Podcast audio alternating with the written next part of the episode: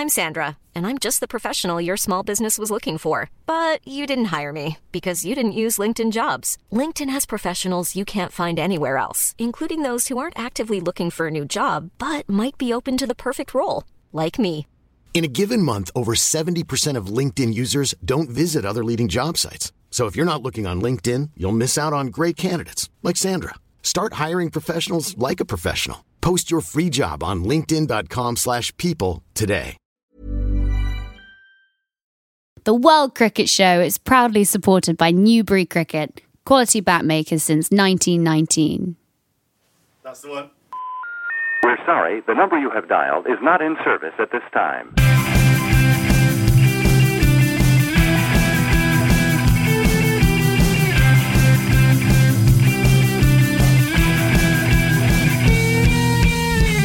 Hello, and welcome to the World Cricket Show, the world's favourite cricket show, grinding on into 2019 in spite of frankly astonishing public demand. My name is Adam Bayfield, and I'll be your host tonight.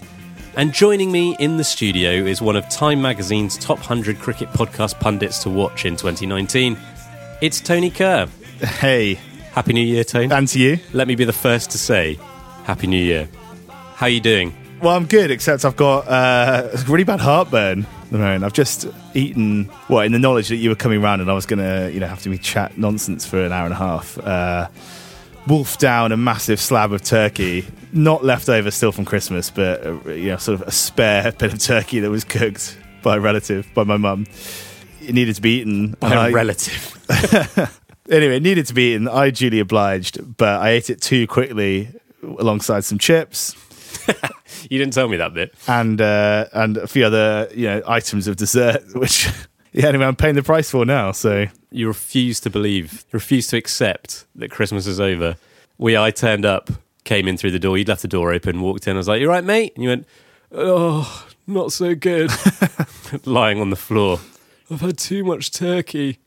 It's January the 9th, Tone. yeah, well, yeah, a good friend of the show uh, uh, sort of sold me the concept of zero week the other day. Whereby, when you're sort of starting a, new regime, or you're, you know, you whatever, you're kind of you, you're you've resolved to to make some changes, that you have a sort of zero week, a first week where you kind of feel your way in. Right. but maybe don't put yourself. You know, there's no. That's not the actual start. The start is week. Know, the second week. That's week one. Yeah, So it's like the first few paces at the start of a bowler's run up where he just he walks those few paces. exactly. Just getting getting to grips with the idea of of the run up, but not actually doing the run up.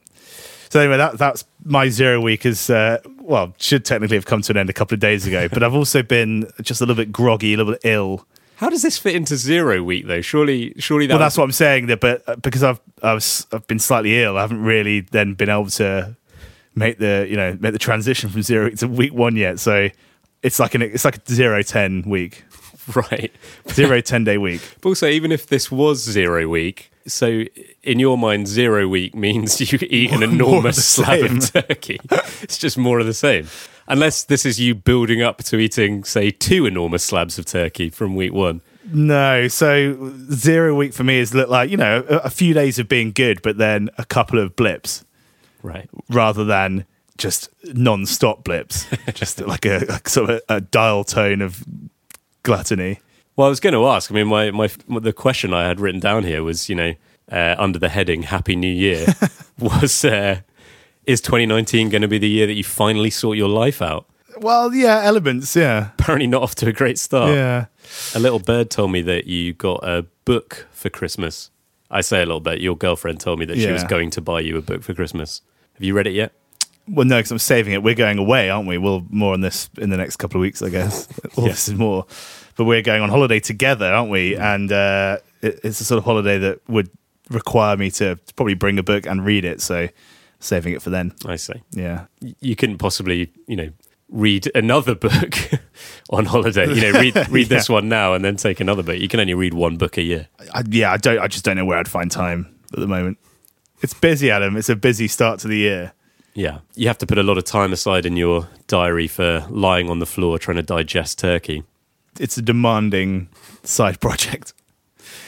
Uh, well, it sounds like you're uh, you've got some good New Year's resolutions that you're really sticking to so far. One of my New Year's resolutions, Tone, is to talk to you about cricket. You look really worried then when I said talk to you because I pointed at you as I said talk to you. Your face went white, worried what you might have done. No, I'm sure we can stick to that one. Mm. Oh, all this news, I don't know. Again, you know, I've said it before about like there's too many days, there's too many things that we're expected to do now, aren't we, as people? Like have resolutions and stuff. Yeah. Have you got? I thought you had a point there. Yeah, about just, you know, don't, just don't put pressure on me, Adam, Just- to have a resolution and just stick to kind it. of spitballing this ideas. is what my girlfriend is uh, keeps doing. Uh, Like so, like you know, yes, after Christmas I was feeling a little bit weary. After New Year, uh, you know, a bit tired of of sort of you know drinking and eating and all the you know the rest of it. Uh, but then it was a friend's birthday a week into or last weekend, so a week into uh, the new year. And I hadn't drunk. I'd eaten pretty well for the week, but then I, uh, yeah, I had a bit of steak, had a, you know a few glasses of wine, a few beers, and she was like, you know, I thought we were doing dry January. Like, you know, what are, what are you doing? Uh, kind of berating me for that. And it's just assumption. I thought I never said I was going to do dry January. I said I would like, you know, I would take my foot off the gas. uh, but it's just like this assumption that you sort of, I don't know, people. It's the same at work. Like everyone's kind of signed up to stuff that they haven't really ever agreed to. You, Anyway, just, it's a sort of personal. are you just using the podcast now Yeah, to rant. complain about your girlfriend? yeah. Well, I know she won't be listening, so so it's a good therapy. I like the idea that you're kind of justifying it by being like, you know, it's it's January the fifth, love. Come on, we- And then, yeah, you, you've come in here, you pointing your finger, telling me what I should have resolved to do or not. Give me a break, mate. I have been jabbing my finger at you, accusing you you, what time? Slamming your fist on the table. accusing you of not reading enough books. Um, well, yeah, the only thing that I need to do in my life this year uh, is talk to you about cricket. In all other aspects, you know, I don't need to make any resolutions. My life's pretty perfect as it is, Tone, as you know. Um, but you know, I just want to, I, I, and I, I already do talk to you about cricket. To be fair, but I just do it want more. to, more of the same. Yeah, you're an ambitious lad, you know. You want my New Year's resolution for 2019: more of the same. uh, well, we've got a lot of cricket to talk about tonight. There have been some historic events in Australia, uh, so we'll be having a chat about that. Some other Test series to catch up on as well, uh, and there's a new Knight of the Realm tone that we need to pay our respects to. that we are uh, obliged to pay our respects to. Um, so yeah, plenty to be getting on with. Shall we crack into it? yeah. I'm just gonna have a sip of water. You've spilled more than one glass of water in your time in this room, and just the way you reached back, you weren't looking. You just like re- your arm just stretched behind the chair, and there's a kind of sort of like a guy, yeah, someone like fumbling around in the bag for a, set of keys. I did re- it made me nervous. did reach back very confidently. Also, the the box of podcast equipment, the famous box of podcast equipment, is sat right next to me, open. It's, which is a dangerous, Yeah. a dangerous business when I'm swinging my arm around with a glass of water. Yeah, you, it's probably not a surprise that I spilled more than one glass of water in here when I keep the glass of water behind my chair. so I have to reach back for it. Uh, well, anyway, let's get on with it. Shall we? How's that turkey sitting? It's, go- it's going down, I think. You do seem a bit chirpier than when I first arrived. Yeah, I start starting to come to terms with the heartburn. Yeah, I don't think I've ever had heartburn before. I find that hard to believe. yeah, maybe. Did you? Well, maybe the problem was that you didn't wash it down with a frozen Kit Kat or a Yazoo, which is yeah, maybe, get some milk on there. that's normally your uh, that's normally the way you play things. Your stomach's not used to the absence of Yazoo. All right, well, let's kick things off. Tone down under, uh, where, as I say, history was made this week. India won a Test series in Australia for the first time ever. They've been coming to Australia since 1947. That was their first tour, uh, just shortly after independence, and they've always left empty-handed until now. When last we spoke to him, just before Christmas, they had gone 1 0 up in the series after winning the first test in Adelaide. We've had three test matches since then. I'm not going to go through them all ball by ball, uh, but a, a quick recap. The second test was in Perth, and Australia won that game to level things up. Despite a first innings 100 from Virat Kohli, Nathan Lyon led the way as India were bowled out for 140 in their chase of 287. So, what a prospect we had for the Boxing Day test with the series on a knife edge at 1 all you wonder, or at least I wondered, if perhaps Australia might start to assert themselves a bit more and, and, and make the most of home conditions. Uh, but it turned out to be a glorious occasion for India, that Boxing Day test. Another 100 from Cheteshwar Pujara set up a big first innings score, and then Jasprit Bumrah decimated the Aussies with six for 33. They were bowled out for 151, and there was only one winner from that point. India eventually wrapping things up by 137 runs. So they couldn't lose the series after that, but Australia were obviously desperate to salvage a drawn series in Sydney. Uh, but from the moment that Kohli won the toss, it began to slip away. Another huge 100 from Pujara, 193 this time, and a century from Rishabh Pant as well, saw India through to a colossal 622 for seven declared. And though rain on the final day prevented uh, prevented them from pushing on for victory, and you know sort of muted the uh, the occasion a little bit, it didn't matter in the final analysis. The series was won, and and India celebrated was, as I say, a historic achievement. They've come close before, uh, notably in 2004 when they drew the series, and in 2008, which, in, what, in what was a, a, an epic series then as well. Uh, but they've never won, uh, and for the most part, they've got absolutely whooped, as you would say, including on the last two tours. Despite that, you claimed, Tone, on the last pod, uh, to have been expecting India to win this series. So presumably you weren't surprised by the way this has panned out. No, not at all. Uh, it's just a shame we didn't record, you know, a sort of pod, full pod before the series. Mm. Uh, I think we should do all our previews after the series is well underway. It would make things much easier. It's, yeah, it's a lot easier to predict things that have already happened. uh, I find. Yeah, no, I, I, yeah, I wouldn't say I expected it, but although I might have said that on the last pod, uh, but certainly, you know, this you'd have to say on paper looked like their best chance, uh, if not ever. But they yeah, they looked like they had a very good chance of uh, of winning the series. You know, obviously the, the the pace attack that has been the you know the sort of source of so much dis- discussion and praise. Uh, you know, after the series and during the series, you know that didn't kind of that hasn't emerged sort of unexpectedly in the weeks before the series started. So you know, it looked like India were going there with the tools to to get rid of you know what is a really what's the word shoddy but uh, fragile. Yeah fragile unstable Australia batting lineup. Know and then at the other end you know obviously you know, in Kohli they've you know they've got someone who is you know, ready to to score the runs necessary and to lead the team in the way that you know with with a sort of that sense of kind of determination and pride which would, would pull a result like this off. Uh, yeah you know Pujara in the end was the star of the show with the bat wasn't he? But uh, but yeah, you know, they, they looked like they had the, tool, the tools to do it, and you know, would have had the tools potentially to compete with some of the better Australian teams of the last you know couple of decades. But yeah, when you look at that Australian team and, and the, the you know the problems that they've had, and that's not to take anything away from India. A hugely impressive result again, as you said, historic. So Australia not an easy place for any team to win, and even in the the sort of tumultuous years post the great Australian sides, they've still won. Uh, they've still had a great record mm. at home. You know, yeah, obviously England got wiped last time. Whooped. Uh, whooped. Uh, so yeah, yeah, full credit to to India, but this was a good chance and they took it. Yeah, it's an interesting question actually. Uh, what you're saying a while ago now. Um, would this India side have beaten some of the Australian teams from the recent past? You know, would they have beaten the Ricky Ponting team? Would they have beaten the Michael Clarke team? Would they have beaten the Steve Smith team from a year ago? Um, it would have actually been really fascinating, and you know we'll come on to this in a bit. But in a way, it, from a neutral's point of view, it's although this was a very entertaining series, it is a little bit of a shame that the two, you know, the the the, two sides aren't quite in the same place at the moment. So yes, on one level, it, it shouldn't be that much of a surprise that India have won the series because if you just look at the two teams on paper, India are obviously the better team. So, you know, the fact that they've won uh, some cricket matches against a team that they're obviously better than shouldn't be that surprising.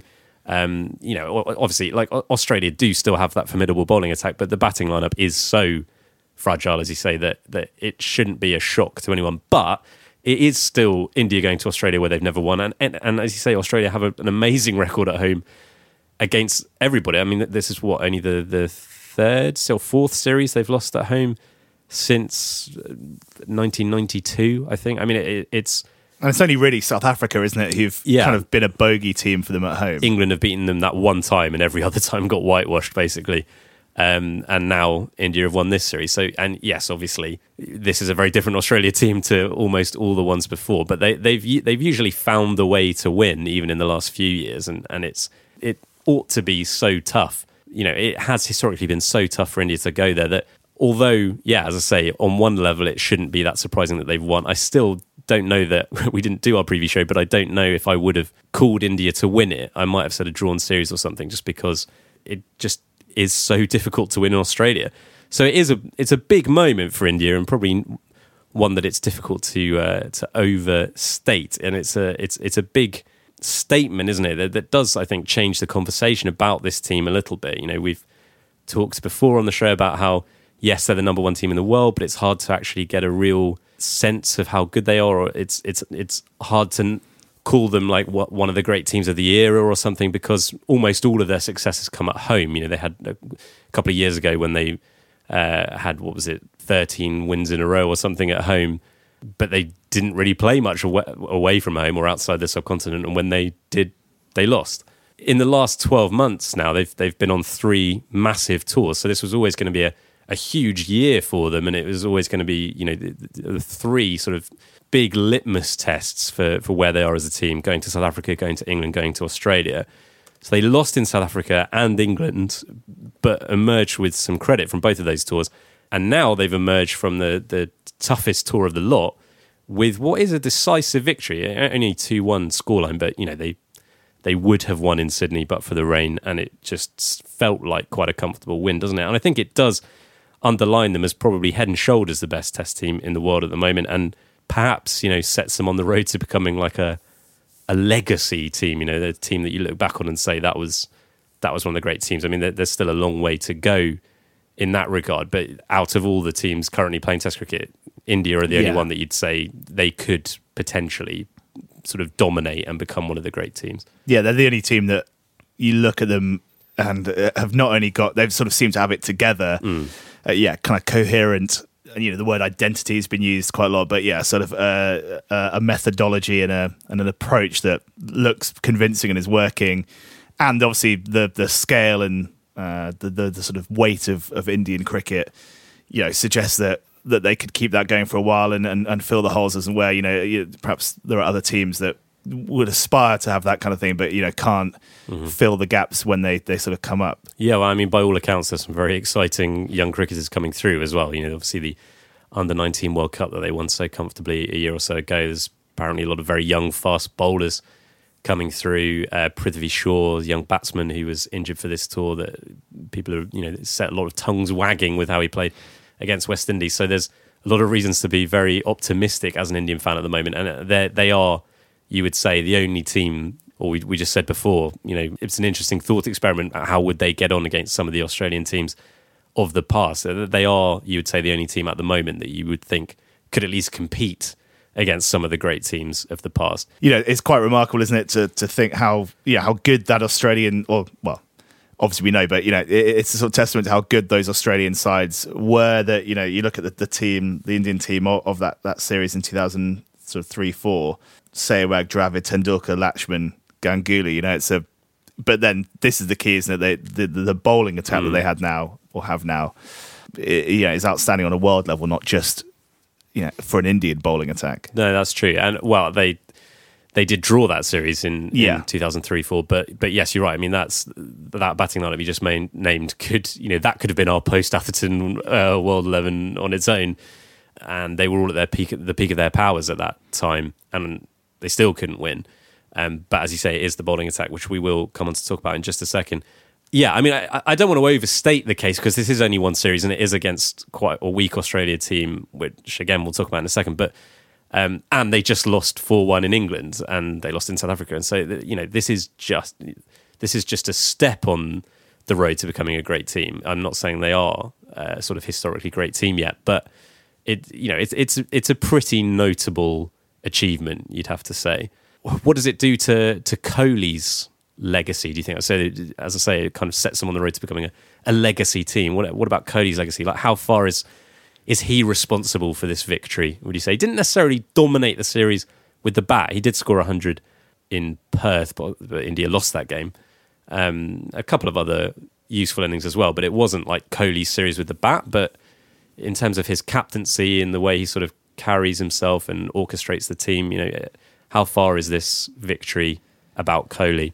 I mean, yeah, uh, quite a lot. uh, yeah, well, we've, to- well, we've obviously spoken about Kohli a fair amount, haven't we, over the last sort of one to seven, eight, nine, ten years, Mm. uh, however long we've been doing this. Uh, but he does seem to get more impressive, kind of by the series. You know, yeah, both yeah on the playing side, but but sort of more importantly, I guess for for India as a whole, as a kind of captain and leader, he is he speaks so impressively. Uh, yeah, in and around it. Uh, I did the, the BBC Sport. There was a BBC Sport article by Suresh Menon about him, but there was a line that did I did sort of question. He says the. Uh, uh, you know, it's possible that, that Kohli has a greater influence on this Indian team than any of his predecessors had on theirs. Uh, extends to similarities in the manner of wearing facial hair, too. A strong captain builds a team in his image. In India's case, is literally true. And I am not convinced. I don't know. I, I did Google whether I'd missed somewhere down the line that Kohli had come out and been like, you know, sort of mandatory beards for uh, for his for his team, which I I, I don't know. That, that just seems like a giving Kohli a bit too much credit. Yeah, and as we've talked about before, you know, p- people just think Kohli literally walks on water Yeah, and uh, exactly. you know everything he does, and it's like, oh, just the fact that he's got a beard. I mean, it's just brilliant. Yeah, it's it? almost like he's the first person ever to have a beard. Are you annoyed because you have a beard and people aren't giving you credit for? Yeah, I'm also annoyed about those guys in the you know in the, in the 70s that had beards. You know, uh, but but you know th- that being said, yeah, he, he he's sort of he has been hugely impressive. It was a really it was you know a fun series, wasn't it? There was lots of uh, good chit chat, if we could put it like that.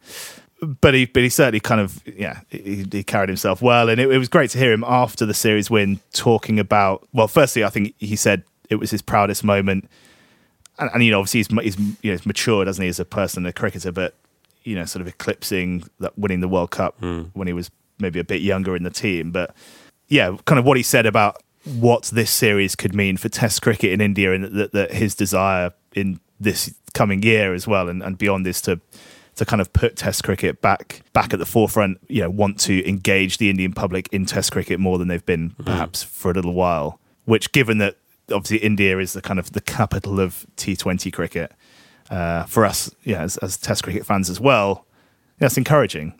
Absolutely, and I, it, it's it's absolutely brilliant news for for the likes of us um, that he cares so much about Test cricket because he is by miles the most famous cricketer in the world, and the fact that yeah that he cares about it and is so outspoken about how much he cares about it, you know, and and you just like the the contrast in attitude and atmosphere in this Indian team, this Indian tour of Australia this time than the, the previous two tours, the Dhoni tours from, from 2014 and, and 2011. It's, it just couldn't be much more pronounced. Like they, they really wanted it this time. Whereas uh, on those Dhoni tours, it was all very apathetic a lot of the time. And, and yeah, I mean, at, at that point, you felt like India was sort of falling out of love with Test cricket. Whereas now it suddenly feels, again, like it's the thing they care about most. And that is because of Kohli. And that's, you know, we, we, we do criticize him sometimes on this show, or at least you know we, we, we're not necessarily as uh, enamored of him as you know your Michael Vaughns are. But he deserves a lot of credit for that, or at least we we should be thankful to him for that. I mean, in terms of how they've done it, like it, it it's really there's there's two major things, and there's two kind of major foundations that the win was built on. Superb performances from the seamers, which we'll talk about, and runs from Cheteshwar Pujara. He scored 521 runs in seven innings with three centuries, including 193 in that final test in Sydney, and just seemed to be getting better as the series went on, getting sort of getting more and more comfortable against the Australian bowlers. The more he saw of them, I mean, that's that's Cook level, isn't it? Those, those sorts of numbers. That's that's Cook in 2010-11. You know, if obviously Cook played one more test in that series, but it, we're talking about something quite extraordinary, really. Yeah, uh, and and you know, huge praise, kind of rightly so, just for the way he sort of badgered his way to the runs. You know, it's kind of you know dig in and, and accumulate, which uh, you know again is is fantastic. And you know, what you want to see in a? You know, we, we talked about our. You're going to bring it up in a bit the the post Atherton 11s, but the sort of you know our ideal you know our ideal makeup of a of a cricket team you know would have that balance between diggers and and and you know and the sort of people who play with a bit more freedom. And yeah, for for Pujara to do that uh, to sort of pull off those kind of stats and, and, you know and play play some nice stuff along the way as well. Uh, yeah, quite rightly. Quite rightly, his his stock has uh, shot up. Yeah, well, he didn't get an IPL contract. I don't think. Like he's he's not going to be appearing in the IPL. Uh, well, yeah, which is interesting. I mean, yeah. So as, as we've talked about a few times, uh, and as we've talked about a few times today already, uh, this is almost certainly the best fast bowling attack that India have ever had, and it's at the very least one of the best bowling fast bowling attacks in the world at the moment, and that's that's the big difference, really, isn't it, between this tour and previous tours? As you say, even that 2003 4 series when they had that phenomenal batting lineup, that all time great batting lineup, the bowling attack wasn't quite there in the same way. It's the big weapon that they didn't have in the past. Shami and Sharma were both excellent, but the star of the show was undoubtedly Jasprit Bumrah, who took 21 wickets at 17 and, as I mentioned, six for 33 in Melbourne to engineer that win. And, and it's in many ways the, the key moment of the series. That wasn't it. You know, they the tide of the series turned at, at that. Uh, you know, in that spell. So I mean, he he made his debut less than a year ago in South Africa, but already establishing himself as as one of the very best fast bowlers in the world. He's he's a great bowler to watch, isn't he? Just the, the way he he must be so awkward to face. The way he kind of ambles in and then has that really kind of weird windmilly action. And yeah, seriously fast as well. The ball just kind of comes on at you, doesn't it? Well, I mean, I don't know. I've not faced him, but it looks as though the ball just kind of comes on at you. That yeah, I, know, I suppose when he first kind of came into into contention for India in the sort of you know short forms of the game, you kind of thought like he was he, he was that sort of awkward, slightly unorthodox, yeah, like short form specialist who would be who would be tricky, but perhaps wouldn't have the consistency to to to do it at test level. But yeah, it seems to be absolutely thriving. And as you say, after just a year, his his stats for the year are pretty remarkable. Uh, and it, it's interesting, is it? You know, it, it- certainly this this fast bowling attack is in the upper echelons of fast bowling attacks in the uh, the extensive world of Test cricket. There aren't that many other, but uh, but it's, there does seem to be a lot of good bowlers, Yeah. kind of coming along at the moment and around. You know, you, you, like Pakistan, we've spoken about Mohammed Abbas. Uh, you know, New Zealand, we might come on to in a bit as well. Uh, England's isn't too bad. You know, Australia's is pretty damn good. Yeah, it is. It's it's a it's a tidy. South Africa's is. Probably the best. I mean, uh, yeah, pick your winner from that. No, I mean, it's it, all of a sudden it feels like an outstanding era for fast bowling, which seems to have happened quite quickly. Um, and yeah, I don't know. Like, if you if I asked you to pick your world eleven at the moment, we should probably go to a tea room to do this. But um, if I asked you that, I think I'd be giving you a very hard task. Like, who would if you could pick three or four fast bowlers from around the world at the moment? You know, you'd have to leave out some pretty good players, wouldn't you? Perhaps we should do that soon.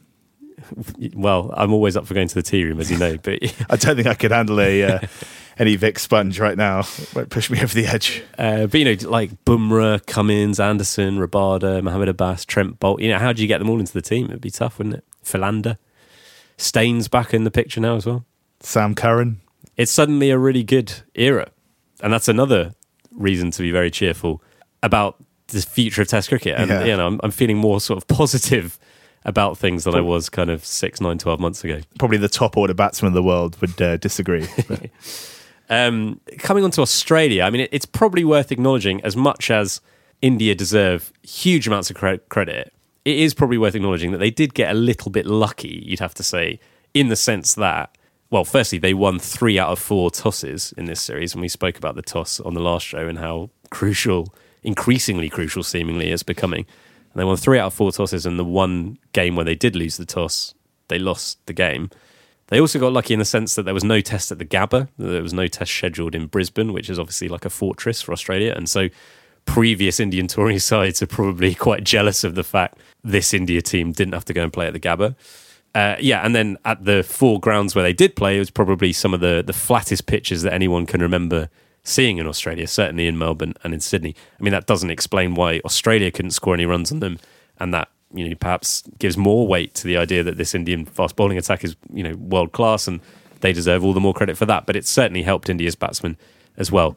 And the other big point is that Australia look like a fairly mediocre team at the moment, and that is a lot to do with the fact that they're missing their two best batsmen in Smith and Warner. And um, Tim Paine said, I think after Melbourne, yeah, there's only so much we can do. Like if if you imagine that if Australia did have Smith and Warner and India didn't have Kohli and Pujara, you'd be looking at a very different series. And that you know that that might sound like sour grapes coming from Tim Paine, but it is true. I mean, it, there's pretty significant losses for Australia.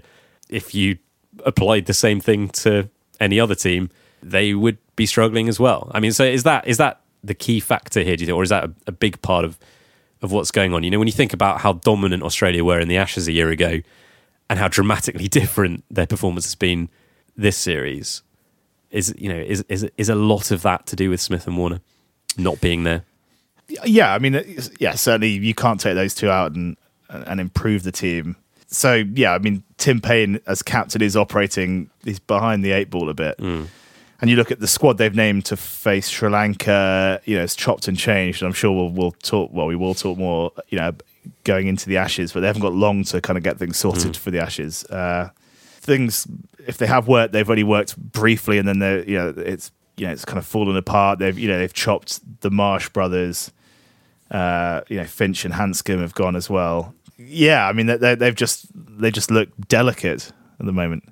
Yeah, well, I mean, you're a big fan of the names theory of, of cricket analysis, aren't you? And just some of the names in, in the team for for the fourth test, you know, Marnus Labuschagne at number three, like it just doesn't inspire a lot of confidence. I don't think if you're an Australian fan. And yeah, I mean, but I mean that being said, though, I say like there's a big difference between the performances of how they played in this series and how they played in the Ashes 12 months ago. The bowling attack was the same, yet the bowlers weren't anything like as incisive as they were during the Ashes. Yes, perhaps it's because the pitches are flatter. Perhaps it's because India's batting lineup is much better than it, uh, England's is and certainly was 12 months ago. But that doesn't explain it all necessarily. I mean, Pat Cummins obviously was brilliant. Pat Cummins was a colossus, really, with with ball and with bat as well. Had some great performance with the bat. Nathan Lyon did his job really well. I mean, we can talk if you like about how Nathan Lyon might be underrated, but he um, he bowled well. But but yeah, certainly Stark and Hazlewood uh, were nowhere near as uh, penetrative as they were a year ago. They didn't manage to bowl India out even once in Melbourne or Sydney. There were three declarations in a row. So some people have raised the word sandpaper in this context, you know, in the sense that is there something in the fact that Australia Australia's bowlers were so devastating 12 months ago and then the sandpaper incident happened and now they aren't bowling as well. You know, does that suggest that perhaps, you know, when they got caught with the sandpaper that wasn't the first time, you know, that was only the first time that they got caught. It wasn't necessarily the first time they'd been doing that. And I mean, in a way, I think it's kind of silly to talk, silly thing to talk about and possibly a bit tedious. And I'm not normally like I'm not normally so cynical or so you know one for for conspiracy theories, and I don't want to you know point fingers at people without evidence. But that being said, But yeah, no, I don't know. And also, like people like to pile in on the Aussies, don't they? And the fact that Australia lost this series. If you look on any article on the Guardian website or the BBC Sport website, all the comments are just talking about sandpaper, and people love it. Like there's this real glee in the fact that Australia lost this series. I'm just talking about from an English perspective, obviously. Like for England fans, there's a real glee about the fact that Australia lost this series, and they they'd love to. They, they people love the idea that it's because they were cheating before, and and now they can't get away with it anymore. And that's part of the reason I think why there was such a over the top reaction to what did happen in South Africa, uh, because people love to to stick the boot into the Aussies. But all that being said, it does seem at least a little bit strange, Coincidental. Yeah, coincidental. Exactly. That you know they did get reverse swing a year ago, and now they're not really getting reverse swing. And you know, and I think also the other part of that is that in that infamous press conference that Smith and Bancroft gave, gave at the time, if you remember it, they were so matter of fact about it. They didn't seem to be, they didn't seem to understand the gravity of what happened. They're just like, yeah, you know, fair cut. We were trying to change the condition of the ball to make it better for us, and we got caught, and that's it. And it, you did wonder at the time, does this actually hint towards the fact that they've been doing this for quite a while and they've just got They've caught? kind of become and sort of become, uh, yeah, like numb to the significance of it. Kind of, yeah. At the time, questions were asked, weren't they? Yeah, about well, yeah. It, it seems unlikely that that's the first time it's been tried, and I don't know. I guess we'll. Well, we won't never know because I think we will know at some point. yeah, it will come probably out. be some autobiographies yeah, at some point. But uh, yeah, it's interesting. isn't it? Yeah, and, and whether or not Mitchell Stark and Josh Hazlewood knew or Yeah. know that, that that whether they were involved if indeed it was happening. I mean, who who knows? We know nothing. sort of chucking down bombs and being like, "Wow!" Like surprising themselves. Like, Yeah, just well, as Matthew Hoggard used to say, you just run up and wang it down. um, to extend that kind of is what bowling is, isn't it? Yeah. Um, so yeah, I, I- I'm I'm not saying that that is definitely the case, but it is. It's just it's interesting. It is interesting the fact that things do seem to be much more difficult for the Aussie bowlers now than they were. and and you know for Australia, yeah, yeah, they've got these these couple of tests against uh, against Sri Lanka coming up. Then it's the Ashes. It's not, and they're not. You know, without getting overconfident uh, as a as an English fan, I mean, it, it's going to be a blood. Well, it's going to be difficult conditions, difficult circumstances for the, for Australia to play in England this summer. yeah, the way the batting lineup is being chopped and changed, and, and, and the way it looks. It's not ideal. I don't think they'll be hugely excited about the prospects I of love the coming fact over. that you just said I don't want to get too overconfident and then use the word bloodbath. I don't know, but I mean, I mean, bloodbath. Well, bloodbath in terms of the, you know, the atmosphere is going to be, to quote a, you know, a buzzword of the time, toxic, isn't it? Hmm. Well, yeah, and it's a, it's a remarkable turnaround from sort of six nine months ago. Like the the feeling of England fans and looking ahead to the Ashes series. You know, certainly when England lost the Ashes, at that point it really felt like, yeah, this is going to be Australia's best chance for a very long time to win in England. They were probably favourites, um, but suddenly now it doesn't feel like that at all. And yeah, the the bowling is a problem, and they yeah they didn't bowl India out in the final two games. That is a concern, but you still feel like that they at least know who their best bowlers are. Um, the, the batting is the thing that's the real concern, isn't it? And yeah, as I say, the pitches were flat, but they were struggling to make 300. No one scored a century. No one averaged above, I think, 37 or 36 points something was the top average for any Australian batsman. You know, you just you wonder where they go from here. I suppose the answer is they bring back Smith and Warner, but that might not necessarily. Although I say that is a, a huge factor, that's not going to solve all the problems, is it? Um, they've still got a lot of decisions to make. And they've brought in the the, the youngster, haven't they, Pucovski? Uh, you know, he's been talked about sort of since he scored that big knock in the in the uh, the Sheffield Shield, uh, but then had a kind of spell away, I think, from cricket. You know, Smith and Warner come back in. This kid, you know, takes to, to, to test cricket like he's kind of taken to every other level he's played at, and suddenly, you know, suddenly they, they might have quite a decent batting lineup. Mm, yeah, suddenly England England is staring at a bloodbath. Exactly. Who knows? It could be just bloodbaths all around. When you're ready to pop the question, the last thing you want to do is second guess the ring. At Bluenile.com, you can design a one of a kind ring with the ease and convenience of shopping online. Choose your diamond and setting. When you find the one, you'll get it delivered right to your door. Go to Bluenile.com and use promo code LISTEN to get $50 off your purchase of $500 or more. That's code LISTEN at Bluenile.com for $50 off your purchase. Bluenile.com code LISTEN. Mom deserves the best, and there's no better place to shop for Mother's Day than Whole Foods Market. They're your destination for unbeatable savings, from premium gifts to show-stopping flowers and irresistible desserts. Start by saving 33% with Prime on all body care and candles. Then get a 15-stem bunch of tulips for just $9.99 each with Prime. Round out Mom's menu with festive rosé, irresistible berry chantilly cake, and more special treats. Come celebrate Mother's Day at Whole Foods Market. Okay, well let's uh, let's move it on. Tone. Uh, this section of my notes is is headed other stuff, uh, and the subheading is other test series. Uh, so let's talk about some other test series. There are a couple of other test series that have been going on around the world over the last few weeks. Sri Lanka have been in New Zealand. Those two sides coming into that series from very different angles, with New Zealand fresh from a historic victory in the UAE and Sri Lanka picking themselves off the canvas after being whitewashed at home by England. It seemed fairly probable, therefore, that you know it was only going to go one way. But the first test, at least, didn't pan out as perhaps we might have expected. I went to bed on day one of that game, so I watched the the uh, opening exchanges. But when I went to bed, Sri Lanka were nine for three, and at that point, I was wondering if you know there might be some sort of record on the cards. Uh, but they recovered from there to post two eighty two. Uh, but New Zealand were never in danger of losing the game because they made 578 with Tom Latham carrying his bat for an astonishing 264. But Sri Lanka showed tremendous backbone to survive for 115 overs in their second innings, again slipping to 15 for three before Angelo Mathews and Kusal Mendis both ground out unbeaten hundreds, uh, aided by a bit of rain as well, but but getting their side uh, through and uh, yeah, escaping from Wellington with a draw. So on to Christchurch for the, the second and final test, and when uh, Saranga Lakmal ran through New Zealand for 178 on day one, there was a genuine sense that an upset could be in the offing. But then it was the Trent Boult show. Lovely Trenty uh, came steaming in. He took six wickets for four runs in 15 balls. R- incredible spell of bowling uh, to obliterate Sri Lanka for 104. And then Latham again and Henry Nicholls struck centuries to set Sri Lanka a target, what seemed to be a fairly excessive target of 660. Uh, just the, you know the idea that you know there was 620 ahead, and Kane Williamson's like, no, we need a few more. Uh, and yeah, perhaps unsurprisingly, they didn't get all that close. Eventually, bowled out for 236. So that was a, a whopping margin of victory. It A was whopping whooping. It was a real whipping That 423 runs. Uh, but yeah, nice little series that Tone. Some some some memorable moments in there, especially that spell from Boult.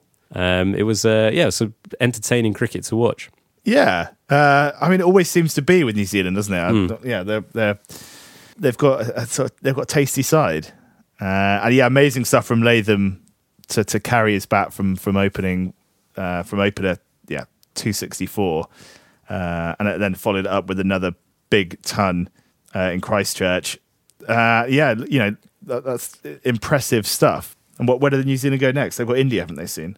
Well, yeah, New Zealand are, are, quietly going about their business and becoming one of the, you know, you have to say, becoming one of the best teams in the world. This is that's the fourth Test series they've won in a row. I mean, three of those at home, but obviously with the the win in the UAE as well, uh, and they've won six out of seven now. Uh, although five of those six again were at home, but nonetheless, I mean, it's uh, it, they're you know just building up a head of steam there. Bangladesh are touring in March. They've got some one day games against India before then, but um, but yeah, some. How do you, is there any way? Is there any good website with like rankings history?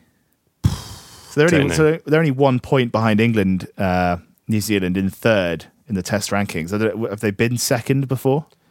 I think they, yeah, weren't they second around the kind of 2014, 2015, like the, the peak McCullum Yeah, moment? They were threatening to become number one in the world for a little while. But yeah, they've, they've moved ahead of South Africa now. And we talk about great bowling attacks. That is definitely another one, isn't it? Boult, Southey, and Wagner. It's really quite hard to say, you know, who's got the best fast bowlers in the world right now. it's bloody difficult, isn't it? I, I, That's what we get paid the big bucks for, though, isn't it? I. I still can't. Whenever we hear, I hear the name Wagner. I, I, all I can think of is the guy from the X Factor. Still, uh, I just sort of picture him running into bowl and taking sort of four for. Yeah, yeah, well, maybe. Well, there we go. That's two coffee shop visits, World Eleven, and the current best bowling attack. My week's getting better and better. Yeah, book it in. I'm to have to get you an awful lot of Gaviscon there. Tone, yeah, Um, so, tea, sponge, and Gaviscon. so the other, that's your order, is it? yeah, The other test series that's been going on lately is South Africa at home to Pakistan. And this has perhaps been a slightly more disappointing series, if only because I at least expected it to be reasonably competitive, and it, it hasn't been. South Africa winning both tests so far by big margins. There's been some enjoyable cricket, though. Duanne Olivier with 16 wickets in two games. Again, we're going to talk about another formidable fast bowling attack, but yeah, Olivier looking as though he's sort of ready to take on the Morne Morkel mantle. I bet, like a, a year ago, uh, when South, Af- South Africa played Australia, they had Steyn, Morkel, Rabada, and Philander together as a quartet for the first time. And we were wondering at that point whether that might be the best fast bowling quartet since the kind of West Indian greats. Um, but it didn't last very long because Morkel retired. But actually, Olivier coming in looks as though he could um, take over from him. Big shoes to fill, quite literally. Uh, but Olivier has big feet as well, um, quite literally. And yeah, the return of, of Dale Steyn uh, is uh, pretty exciting after a few injury ravaged years. And he broke Shaun Pollock's record in the first test to become South Africa's leading wicket taker. And it, yeah, I, I say injury ravaged years. So Steyn took his 400th test wicket in July 2015, and he broke the Shaun Pollock record by taking his 422nd wicket. So it took him three and a half years to take 22 wickets. Um, and he's taken 10 wickets in this series so far. I mean, it's just it's great to see him back, isn't it? Test cricket is just better when Dale Steyn's in it. Yeah, I mean, of all the, the sort of you know leading great fast bowlers of of kind of this of the of the last you know of the Steyn era, Yeah, the post Steyn Um, era. certainly, you know, he's just the way he he kind of looks and the, the you know the way he runs through his action and his success. He's just like he's such a predator, isn't he? He's kind of such a Mm. That's a good word. He's a he's a shark. He's kind of Yeah. like he's sort of built to take wickets. There are, there are other bowlers who He's an eagle. He's Yeah, a lion. exactly. He's a, yeah. there are other bowlers who who have great success who are more you know it might be sort of more like a battering ram or uh, you know Mitchell Johnson more of like a sort of a wrecking ball if I wanted to use an analogy. Yeah. He's a Uh, Miley Cyrus song. yeah, yeah, exactly. Steyn's a film with Arnold Schwarzenegger. Uh, Yeah. What, like what would Jasprit Bumrah be? He'd be like a sort of a poison dart. Yeah. You're, full, you're very colourful today. Tim. Yeah, cheers. That indigestion is really, uh, helping your uh, Maybe I should have big slabs of turkey before every pod. your girlfriend would be delighted if that were to be the case.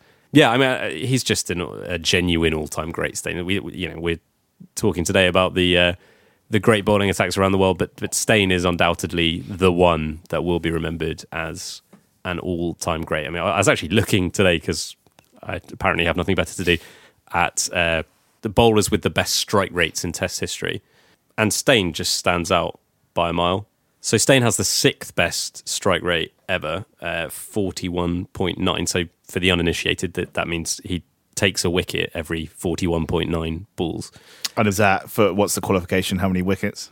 Well, there isn't one. So he's he's got the sixth best ever, but the five above him have none of them have played anywhere near the number of games that he has. So so no, so number one is George Lohmann, uh, who played in the 1880s and 1890s, but he only played 18 games, 112 wickets.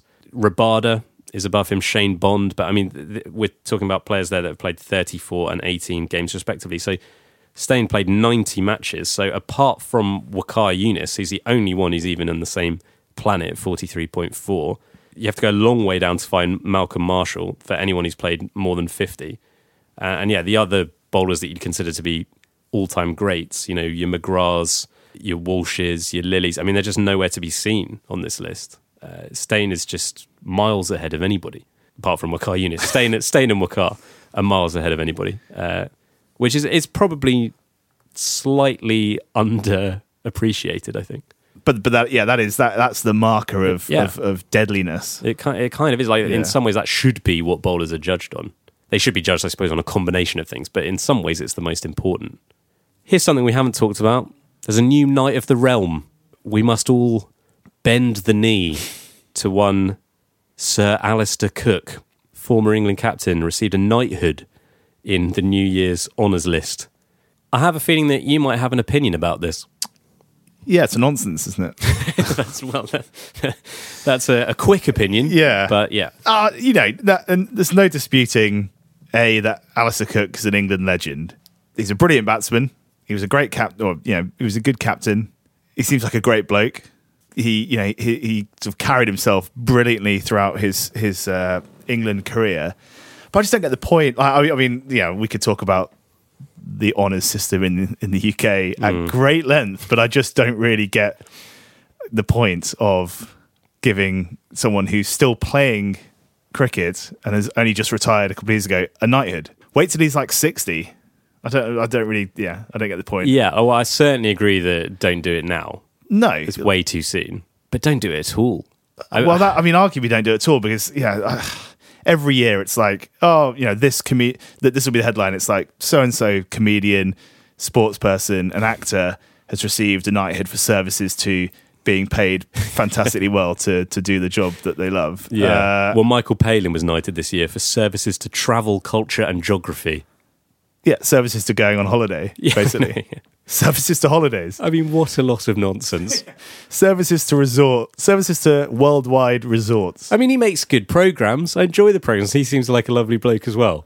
But yeah, And he it's not just bitterness. going on holiday. Because when we're picking up our MBEs for services to podcasting, Oh, you yeah. know, we will be lauding it about. But I, don't- I don't know, and, you know, no, it's no disputing the contribution, the uh, you know, the dedication, the legacy of any of the people that are, are sort of presented with these things. But I, yeah, it's just it's just a baffling. There's no there's no like qualification for it. There's no like yeah, all the language that's Yeah. used around it is. Uh, There's no clear criteria No, exactly. for what constitutes, you know, being deserving of knighthood. And also like they have to or they feel that they have to give out a certain Yeah. number of these every year. So so like firstly, I'm not going to call him Sir Alastair. Like I just I just think I just think the older I get, the more I think the whole honour system is ridiculous. Like if you want to give people some kind of gongs, even like MBEs and stuff, that it's just like an acknowledgement. That's fine, but I ref- I just refuse to call people sir. So like the deference that we're now supposed to have is absolutely absurd. I mean, the only the only yeah, Sir Ian Bell is the only you know true uh, and rightful you know bearer of that title. I'd probably call him Sir Paul Collingwood actually if he got. I mean. I mean, we should be in charge of cricketing honours, shouldn't we? Sir Dominic Cork. but also Sir Graeme Hick, I think that would be. Yeah. But um, but also, yeah, I think that we've talked about this off air, but like the, the idea that everything that Alastair Cook achieved in his career was in some way just like a qualification process. This is kind of the way that people talk about knighthoods. It's a weird comparison, but it's a bit like sports personality of the year. The way people talk about that is like that everything that sports people do is just like an attempt to put themselves in the frame for sports personality. And like Alastair Cook has already had a lot of recognition within his profession for what he's achieved. The knighthood is it's just kind of nonsense, isn't it? It just is. to go It's back to your way. I mean, it, there was uh, we looked at the full list that someone got knighted for services to financial services, which is nuts. I mean, yeah. yeah, okay, so Sir Ian Botham, but he was knighted when he was considerably, you know, many years after he retired for cricket, and predominantly for his charitable, uh, charitable work. Well, it was that, was It was what for it was service for. to charity, yeah, wasn't it? Yeah. Uh, and when you look actually at the list of n- cricketing knights, Sir George Oswald Browning Gubby Allen, who's knighted for services to cricket, uh, Sir Alec Bedser, Mm-hmm. Sir John Cardus, the Lord Cowdrey of Tonbridge, Sir Jack Hobbs, Sir Len Hutton, Sir Francis Lacey, Sir Henry Shrimp Leveson Gower, uh, Sir Frederick Toone, if that's how you say it, uh, and Sir Pelham Plum Warner, and then Sir Alastair Cook.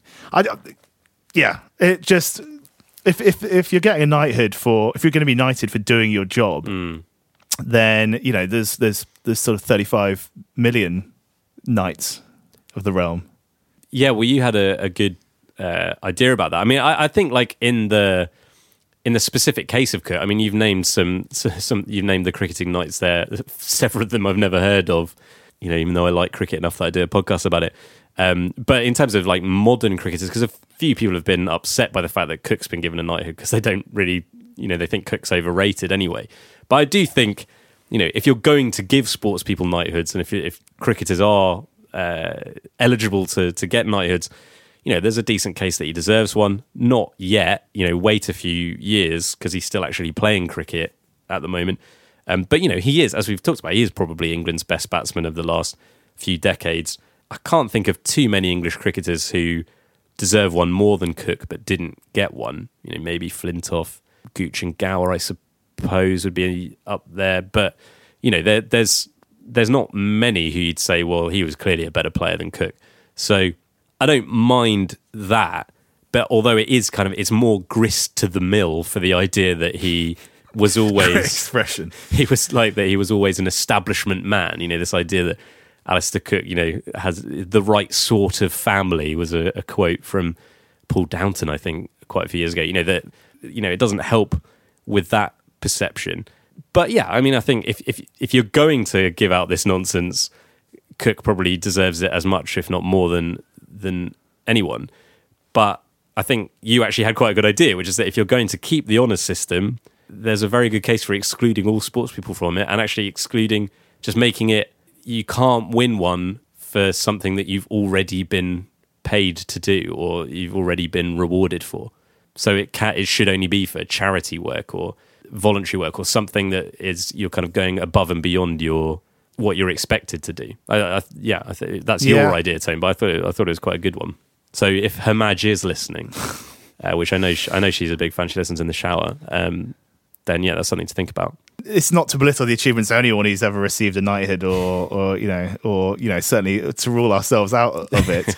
uh, but yeah, but you know, you look at Elton John will have you. There are a few MBEs and, and sort of CBEs or a couple of MBEs in the Euros honours list for the, for people in the Channel Islands. The, the president of the uh, the Guernsey Rugby Club uh, was given an MBE for, for services to rugby, but you know, someone who's put in like countless hours uh, of you know unpaid work to to build up a club and to run a club and to develop kind of young players and bring them into the game. And you know, the reaction to that was just uh, you know from from him himself was you know predictably sort of modest, but uh, from for you know hundreds and hundreds of people being saying like you know well done, you know richly deserved, kind of great honor, and that and that you know that that actually means something. Hmm. Anyway, we've probably been talking about this too long. We've probably ruled ourselves out of of, uh, of ever receiving that kind of distinction. Mm, yeah, we should be careful since we know that Hermaj is such a, a big cricket show fan, but um, you know, we still love what you do, Queenie.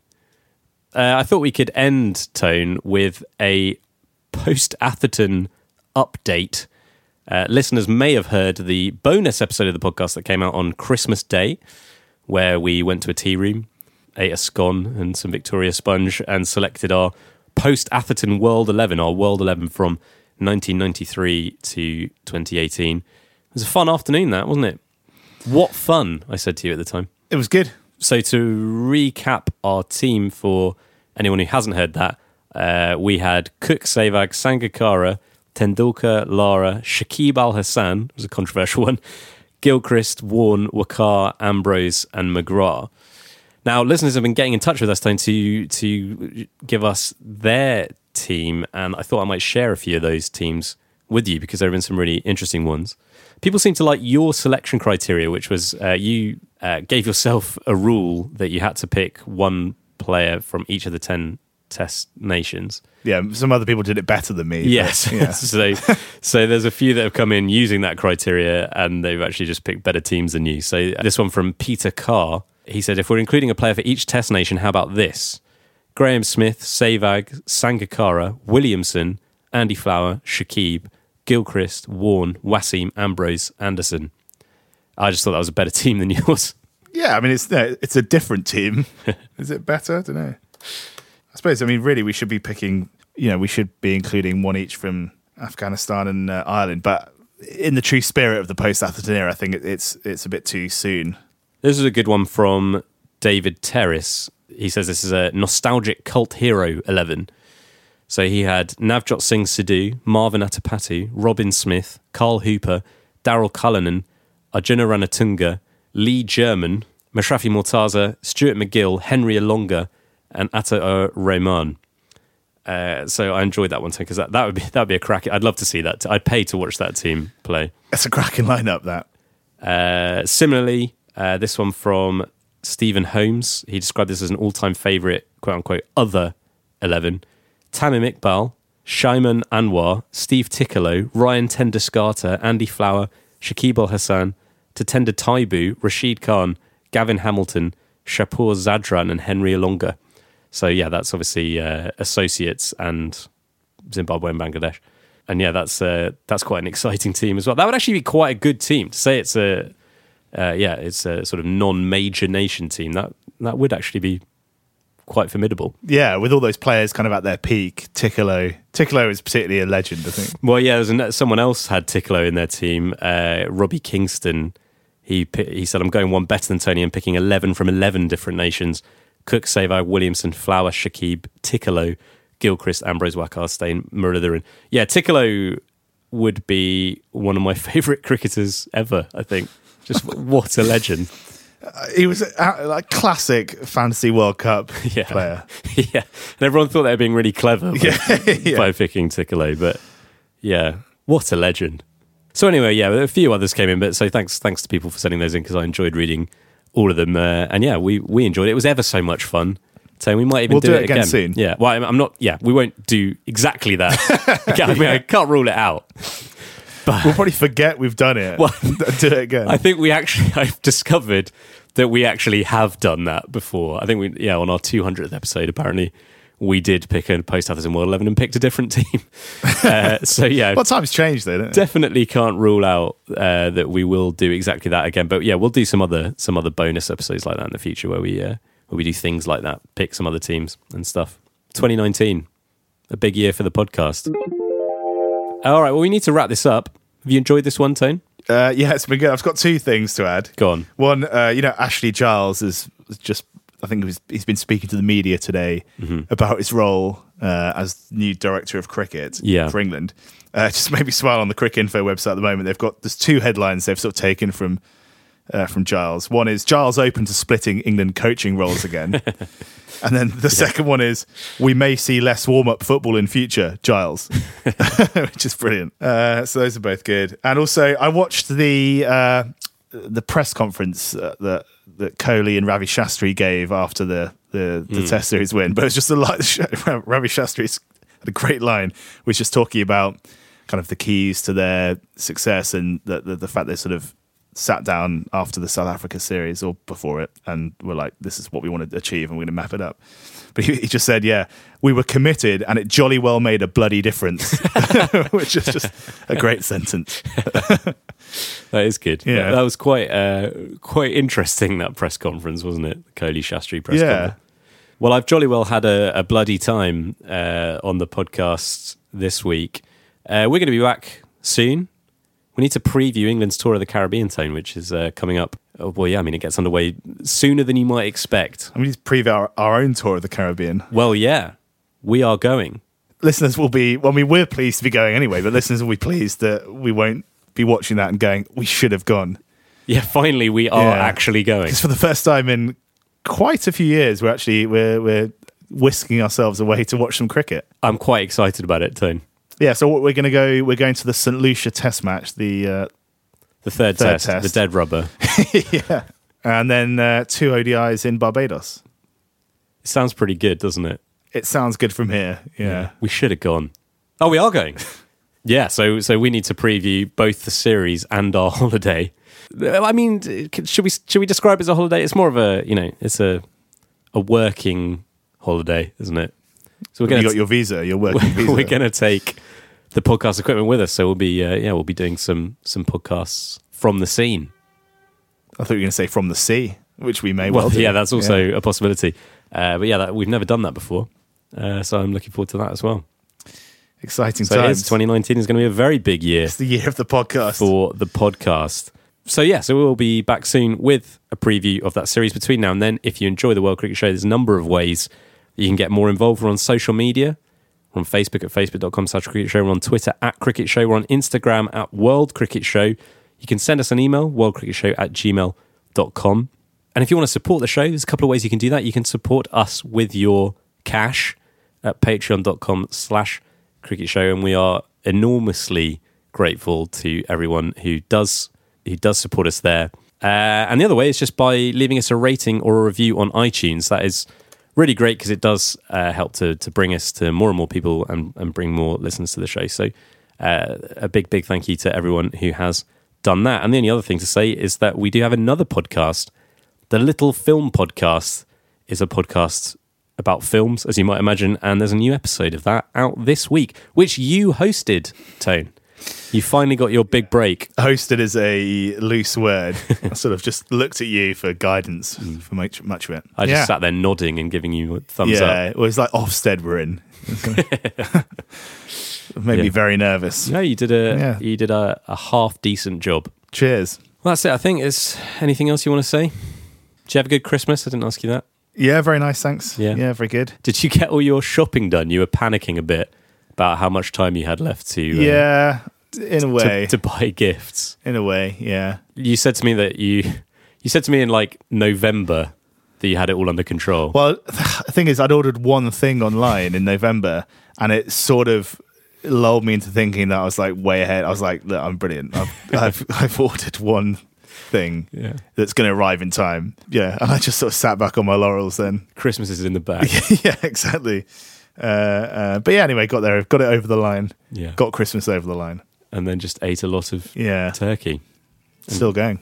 well, yeah, you literally are still going. You've actually been, you managed to keep it fairly uh, off mic, but you've been eating another turkey all the way through this podcast.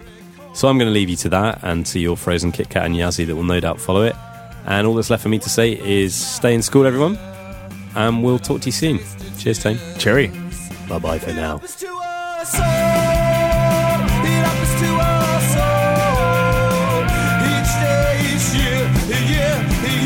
Can smell your fear. Ba-da-da-ba-ba, ba-da-da-ba-ba.